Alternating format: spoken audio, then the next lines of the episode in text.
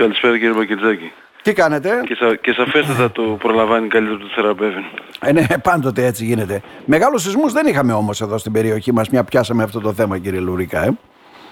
Όχι, αλλά οπότε να συνεχίσουμε την κοβέντα που είχαμε αφήσει γύρω στον ε, Μάιο, Μάιο την ναι. οποία είχαμε αφήσει από το Μάρτιο, γιατί το Μάρτιο είχε ψηφιστεί μέσα σε εκείνο το νόμο τον ε, περιβόητο τότε για τα νερά και τα λίμματα κτλ.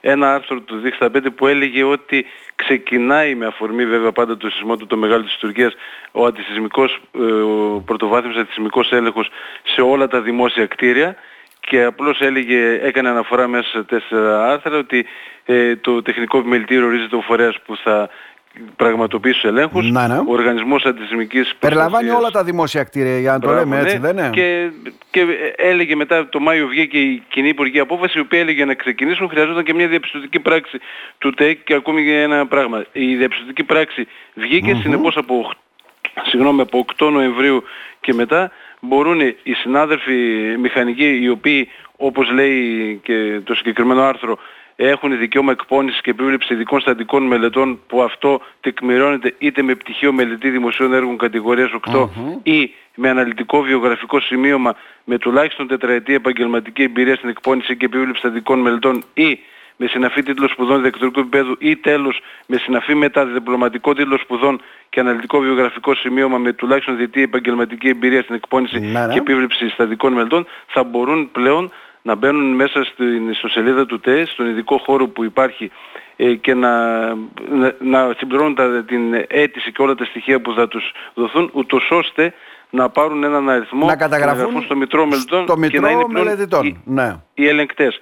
Τι θα κάνουν αυτή στην πορεία. Αυτή στην πορεία θα ε, εκπαιδευτούν άμεσα από τον Οργανισμό Αντισημικής Προστασίας και Σχεδιασμού και Προστασίας θα λάβουν τη- και μαζί μου και με το Σύλλογο Πολιτικών Μηχανικών θα λάβουν τις ε, τελικές γνώσεις και ακριβώς to the point, δηλαδή τι θέλει ε, ο ΑΣΠ ακριβώς να δούνε στα κτίρια και μ- μετά η διαδικασία λέει της κοινής υπουργικής απόφασης ότι αφού οριστούν μέσα σε 10 μέρες από τον ορισμό τους μαζί με έναν, γιατί δύο θα πηγαίνουν, θα πηγαίνουν σε κάθε κτίριο, θα το ελέγχουν, θα τσεκάρουν τα σημεία που πρέπει να υπάρχουν και μετά θα στέλνει ο καθένας ξεχωριστά στην, ε, σε, μέσω του υπολογιστή στη σελίδα που υπάρχει την ε, πρότασή του, η οποία σε περίπτωση που δεν συμπίπτει, δηλαδή αν ένας πει ναι αυτό το κτίριο είναι εντάξει προχωράμε, ο άλλος πει όχι πρέπει να πάει υποχρεωτικά σε δευτεροβάθμιο, τότε αν υπάρχει δηλαδή διχογνωμία πάμε σε μια επιτροπή που θα λύσει αυτό, γιατί είναι σοβαρά τα θέματα αυτά. Συνήθως δεν υπάρχει κάτι τέτοιο γιατί η συναπόφαση είναι κοινή ε, και προχωράει μετά στη, στον, στην κατάταξη του κτηρίου και όπως λέει και η κοινή υπουργική απόφαση θα πρέπει μέσα σε ένα χρόνο Ναι, από ναι. τώρα να υπάρχει η πλήρης άποψη ποια κτίρια και όταν μιλάμε για κτίρια να επαναλάβουμε ότι ε, αναφέρεται στην κοινή υπουργική τα δημόσια κτίρια τα οποία θα ελεγχθούν άμεσα είναι σχολεία, νοσοκομεία, η πρώτη φάση ήταν, αλλά τώρα υποχρεωτικά μαζί έχουμε πει ότι μπαίνουν και αστυνομικά τμήματα και οι περιοριστικές υπηρεσίες και όλοι αυτοί οι φορείς οι οποίοι σε μια έκτακτη ανάγκη θα τρέξουν πρώτοι να συμβάλλουν, άρα πρέπει αυτά τα κτίρια να ελέγξουμε γιατί αν αυτοί έχουν πρόβλημα τότε πού να βοηθήσουν και τους υπόλοιπους. Συνεπώς ξεκινάει από αυτούς και γιατί ξεκινάει από αυτούς; Γιατί υπήρχε μια προσπάθεια και το 2000. 80.000 δημόσια κτίρια, είχε, τότε όμως είχε κάνει ένα λάθος στο ελληνικό σύστημα, θεώρησε ότι αν βάλει τη λέξη δύναται, δηλαδή ότι μπορεί όποιος θέλει κτλ. να κάνει προσημικό έλεγχο. Το αποτέλεσμα ήταν γύρω στο 15% των δημόσιων φορέων κάνανε από μόνοι τους, είχαν την ευαισθησία να κάνουν αυτόν τον προσημικό έλεγχο. Συνεπώς ένας τεράστιος αριθμός παραμένει χωρίς έλεγχο και μάλιστα το 30% των κτηρίων στην Ελλάδα, όπως είχε πει και ο κύριος Λέκας, ο Ναι, πρόεδρος ναι. του ΑΣΠ, το 30% των κτηρίων είναι τελευταία από το 89 και μετά που έχουμε πλήρως τους αντισημικούς. Από το 69 τώρα μέχρι το προηγούμενο διάστημα είναι το άλλο 30% στο οποίο υπάρχει, βέβαια δεν είναι στον αέρα, υπάρχει η αντισημικός αλλά ήταν ο αντισημικός του 59 και ότι υπήρχε μετά στο 64. Άρα θέλω να πω τι μένει ένα 40% που δεν έχει ελεγχθεί καθόλου, τα πριν του 69. Οπότε εκεί θα πέσει και μεγάλη βαρύτητα εκεί στη θα δημόσια τέτοια εστιάσετε. κτίρια αν υπάρχουν. Και αυτό Άρα, πιστεύω θα ξεκινήσει το επόμενο διάστημα. Πρακτικά πότε θα ξεκινήσει αυτό θέλω να πω. Πρακτικά δηλαδή θα αυτό σημαίνει σχηματιστεί άνοιξε αυτό το, το μετρό. μετρό. Θα πρέπει ναι, οι συνάδελφοι ναι. Που που θέλουν να δηλώσουν συμμετοχή, να μπουν να, να, να πάρουν τους αριθμούς των μητρών που θα πρέπει, να εκπαιδευτούν άμεσα από το τεχνικό επιμελητήριο με εκπαιδεύσεις που θα γίνονται ένα τρίμηνο στη χειρότερη περίπτωση μπορεί και πιο μπροστά και αμέσως μετά θα, θα, θα δοθεί δυνατότητα να πηγαίνουν σε κτίρια. Στο δεκαήμερο πάνω πρέπει να έχουν τελειώσει το κάθε, τα κτίρια που τους δίνονται και έτσι θα προχωρήσουμε. Με απότατο στόχο στο χρόνο επάνω να έχουν τελειώσει όλα τα κτίρια. Έτσι mm-hmm. λέει τουλάχιστον η κοινή υπουργική όχι. Για να δούμε. Να έχουμε και μια εικόνα, να δούμε τι μελιγενέστε, τι γίνεται. Έτσι, ναι, αυτό. Ναι. Άρα, να μην θυμηθούμε ε, το νοσοκομείο της Κομωτινής. Οπότε σήμερα ναι. ευχαριστώ διπλά για την εντότητα μας δίνετε. Πρώτον για να ενημερώσουμε mm-hmm. τον κόσμο για το τι ξεκινάει και δεύτερον τους συναδέλφους μηχανικούς που πρέπει να, να δείξουν ενδιαφέρον. Να συμπληρώσουν τα ναι. στοιχεία στο Μητρό για να βοηθήσουν την όλη κατάσταση. Ωραία. Πάμε και στο δεύτερο θέμα που έχει αφορά βέβαια την ιδιότητά σας εκεί ως ε, Διευθύνου του Συμβούλου της Αναπτυξιακής ναι. Ροδόπης. Εκεί παρουσιάστηκαν κάποια χρηματοδοτικά εργαλεία σε μια ναι, πρόσφατη ε, έτσι, εκεί, στα πλαίσια τη, του Interreg. Της, mm-hmm. Της Εθνικής Συνεργασίας Ελλάδας-Βουλγαρίας 14-20, δηλαδή το Interreg που λέμε κτλ. Είχαμε κάνει και παλιότερα εμείς Interreg, το έχουμε ξαναζητήσει το, το Health και το Social, δηλαδή για υγεία και για κοινωνικότητα, ε, τα, στα οποία είχαμε μια εμπειρία δηλαδή σε πρόγραμμα Interreg, αλλά από τη μέχρι τώρα πορεία μας διαπιστώσαμε ένα πράγμα, ότι κάθε τόσο ε, δίνουμε χρηματοδοτήσεις σε εταιρείες ε, ε, για, να, για ανακαίνιση, για δημιουργία κτλ.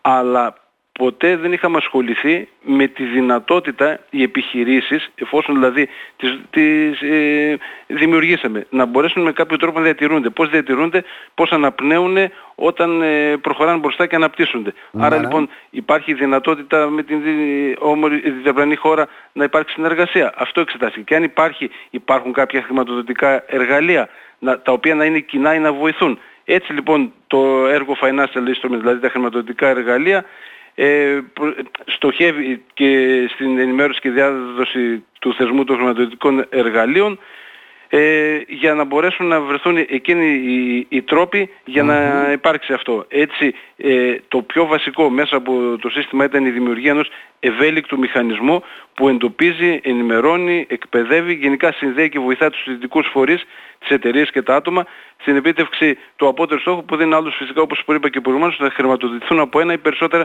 σύγχρονα χρηματοδοτικά εργαλεία. Αυτό που θα υπάρχει έχουμε δημιουργηθεί μέσα από το πρόγραμμα έναν ειδικό χώρο στην αναπτυξιακή όπου μπορεί όποιος θέλει να έρθει ε, έχουμε ήδη μέσα από το πρόγραμμα και εδώ να κάνω την παρένθεση να πω ότι ε, ε, ήταν άλλοι τρεις οι εταίροι, εμείς ήμασταν ο κύριος εταίρος. Ε, ο ένας ήταν το, το Τμήμα Οικονομικών Επιστημών του Πανεπιστημίου μας εδώ στο Δημοκρίτιο, το οποίο βοήθησε τα μέγιστα γιατί καταλαβαίνετε ότι η συμβολή του είναι σημαντική γιατί μιλάμε για χρηματοδοτικά εργαλεία. Χωρίς αυτούς δεν θα μπορούσαμε να είχαμε ολοκληρώσει το έργο. Και δύο εταίροι από τη Βουλγαρία που ήταν το επιμελητήριο από το Σαντάνσκι και το κλαμπ της νεανικής επιχειρηματικότητας από το Κίρτζαλι.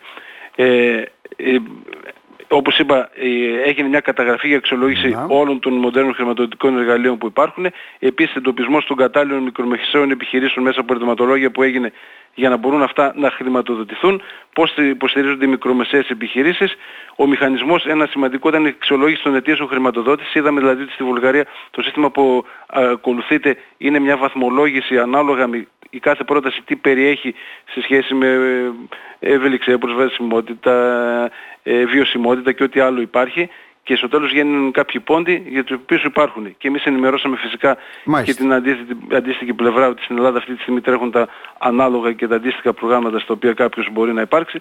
Αλλά αυτό βέβαια δεν λέει τίποτα αν δεν συνεχιστεί. Γι' αυτό τονίζω το πιο σημαντικό είναι αυτά τα προγράμματα τύπου Ιντερνετ και όποια είναι να έχουν συνέχεια. Αν σταματάει τώρα κάτι, μετά ξεχνιέται. Έτσι λοιπόν πιστεύω ότι θα πρέπει να είμαστε έτοιμοι και για το μέλλον. Και αν θέλετε εδώ εκανα και μια προσωπική πρόταση, βέβαια πολύ μελλοντική είναι αυτή, αν μπορούσε στα πλαίσια των διασυνοριακών, γιατί αυτή ήταν η διασυνορική συνεργασία, να προβλεφθεί μελλοντικά και κάποιο ταμείο στην Ευρωπαϊκή Ένωση, το οποίο να ενισχύει όλες τις προσπάθειες διακρατικής συνεργασίας, όχι μόνο Ελλάδας, Βουλγαρίας, αλλά ενδεχομένα και Ισπανίας, Πορτογαλίας, οτιδήποτε, για να καταλάβουμε δηλαδή ότι στην παραμεθόρια περιοχή οποιοδήποτε χωρών υπάρχουν άλλες συνθήκες από ό,τι στο κέντρο εκείνων των χωρών. Βέβαια αυτό είναι κάτι μακρινό, αλλά πρέπει πάντα να έχουμε τις ιδέες οι οποίες είτε θα υλοποιηθούν, είτε θα υλοποιηθούν εν μέρη, είτε τελικά θα μείνουν στην άκρη.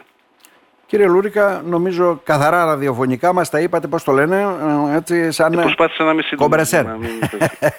το λακωνίζεις είναι στη φιλοσοφία. Εμείς να σας ευχαριστήσουμε θερμά. Εγώ ευχαριστώ καλά. πάρα πολύ. Συγγνώμη βέβαια για την ταχύτητα που... Μια χαρά. Μια χαρά. για την οικονομία του χρόνου γι' αυτό. Μια χαρά. Όταν, σας ευχαριστώ πάρα όταν, πολύ. Όταν βγείτε συνταξιούχος μπορείτε να ασχοληθείτε και με τη δημοσιογραφία. Πάμε. Ε, το, πρω, το πρώτο ένσημο του 1992 ήταν στο ραδιόφωνο. Στο ραδιόφωνο.